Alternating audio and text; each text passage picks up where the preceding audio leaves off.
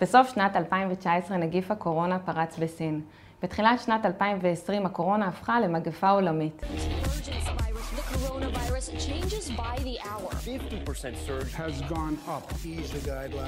נגיף הקורונה השפיע על כלכלות העולם ועל חיי היום-יום שלנו. אנחנו, האזרחים, נאלצנו להישאר בבתים. השמיים נסגרו, הרחובות התרוקנו מאדם, כל התחבורה הציבורית, תרבות, הספורט, האירועים, בוטלו. למדנו מושג חדש, מרחוק. בזמן מאוד קצר, גם הסבים והסבתות שלנו וגם אנחנו למדנו איך לבצע את הפעילויות שהיינו רגילים לבצע ביום-יום מרחוק. למדנו ללכת לעבודה מרחוק, לעשות קניות מרחוק, ללמוד מרחוק, לפגוש את הרופא שלנו מרחוק. בעצם הריחוק החברתי הזה גרם לנו לאמץ פעילות שעד כה לא הייתה כל כך אה, פשוטה לנו, או שהיינו מורגלים לה ביום-יום. אני מיטל, מנהלת תחום פרויקטים ודיגיטל באמ"ן. אנחנו באמ"ן דיגיטל מלווים את הלקוחות שלנו קצה לקצה במתן פתרונות לעולמות הדיגיטל.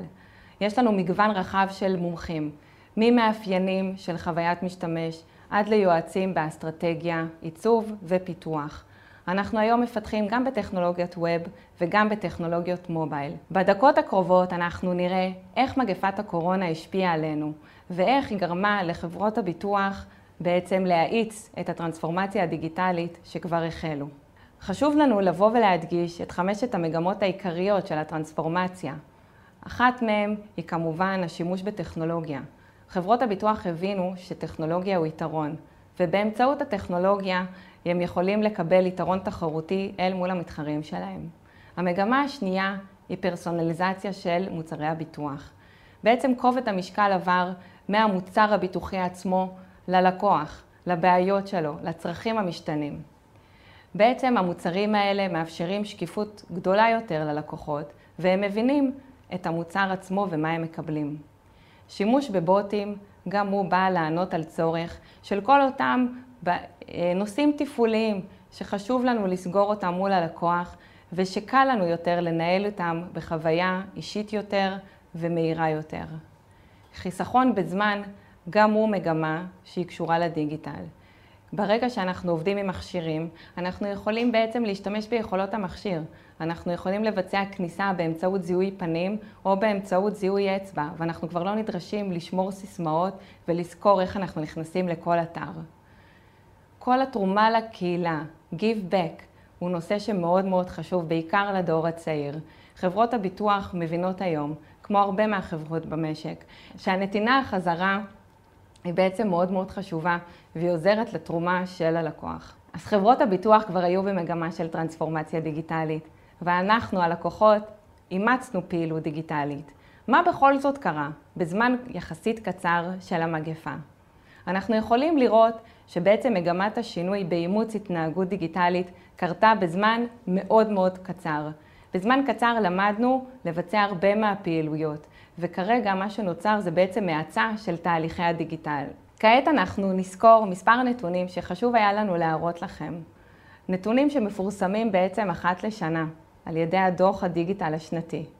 בדוח הזה אנחנו יכולים לראות את המגמות ואת כל מה שקורה בעולם הדיגיטל בכלל העולם.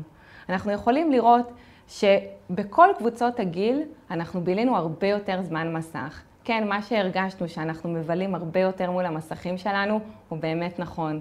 גם מול הטאבלטים, הלפטופים, הניידים והסמארטפונים, הם ראו אותנו הרבה יותר ואנחנו בילינו איתם הרבה יותר משאר שהיינו רגילים. עוד נתון מעניין, כשנשאלו האנשים האם בחודש האחרון הם ביצעו רכישות באתרי e-commerce, מרבית מהאנשים ענו שאכן ביצעו. והקבוצות הגילאים שאנחנו רואים שענו על השאלה הזאת היא מגוונת. זאת אומרת, זו לא הייתה קבוצת הגיל שהיינו מצפים לראות אם זה גיל 16 עד 24 או קבוצות הגיל הצעירות יותר, אלא אנחנו רואים שגם אנשים בוגרים מעל גיל 45 ביצעו הרבה מהרכישות באונליין. ואת זה אנחנו יכולים לראות כשינוי מאוד מהיר שקרה באפריל אל מול ששת השבועות הראשונים בעצם של 2020. לגבי חברות הביטוח ובעצם הכניסה לאתרים, אנחנו רואים שיש עלייה של 11% בכניסות לאתרים של חברות הביטוח והבנקים, ועלייה מאוד משמעותית בביצוע פעולות באתרים. אז אנחנו רואים שלא רק נכנסו לאתרים, אלא גם יש עלייה מאוד משמעותית של ביצוע הפעולות עצמם באתרים. אחרי שסקרנו במעט את הנתונים על uh, uh, השינויים שהיו לנו בדיגיטל, האם מדובר בהזדמנות או באתגר לחברות הביטוח? אנחנו באמן דיגיטל בהחלט מאמינים שמדובר פה בהזדמנות. הזדמנות להאיץ את השינוי ולייצר אקסלרציה בתהליכי הדיגיטל. ישנם מספר נושאים שאנחנו חושבים שכדאי לחברות הביטוח להתמקד בהם. הראשון הוא בעצם לאפשר ללקוחות לראות את המידע שלהם בצורה מאוד ברורה ולבצע פעולות באופן עצמי, כמו למשל הגשת תביעה אונליין. הנושא השני הוא, הוא יצירת מוצרי ביטוח שהם בעצם מתאימים לצרכים המשתנים. במגפת הקורונה אנחנו ראינו שאנשים לא הזיזו את הרכבים שלהם ובכל זאת שילמו ביטוח רכב. המגפה הזאת היא גורמת לכך שהמציאות שלנו משתנה תמידית, וככל שהמוצרים יהיו פשוטים יותר ובהירים יותר, חברות הביטוח בעצם יענו על צורכי הלקוחות. הנושא השלישי הוא כל נושא התקשורת אל מול הלקוח. נושא האומני צ'אנל, שהוא חשוב מאוד ומאפשר ללקוח לפנות אלינו ולייצר איתנו קשר בכל אחד מהאמצעים שנוח לו, אם זה בוואטסאפ, במייל, ב-SMS או שיחת טלפון. נושא אחרון ולא פחות חשוב, זה העובדים של החברות הביטוח. אנחנו, העובדים. חשוב לנו מאוד גם כן במצב כזה שהחברה עובדת, עוברת לעבוד מרחוק, שאנחנו נאפשר להם את אותה חיבוריות, את אותו קשר אלינו, לחברת הביטוח. ובנייה של אפליקציה ארגונית או פורטל ארגוני שיכול בעצם להעביר את המסרים של ה-HR ולאפשר לעובד להרגיש חלק עדיין מהחברה, הוא חשוב מאוד. תודה שהייתם איתנו בדקות האחרונות ואפשרתם לנו לחלוק איתכם את התובנות שלנו בנושא. אנחנו נשמח מאוד לעמוד איתכם בקשר.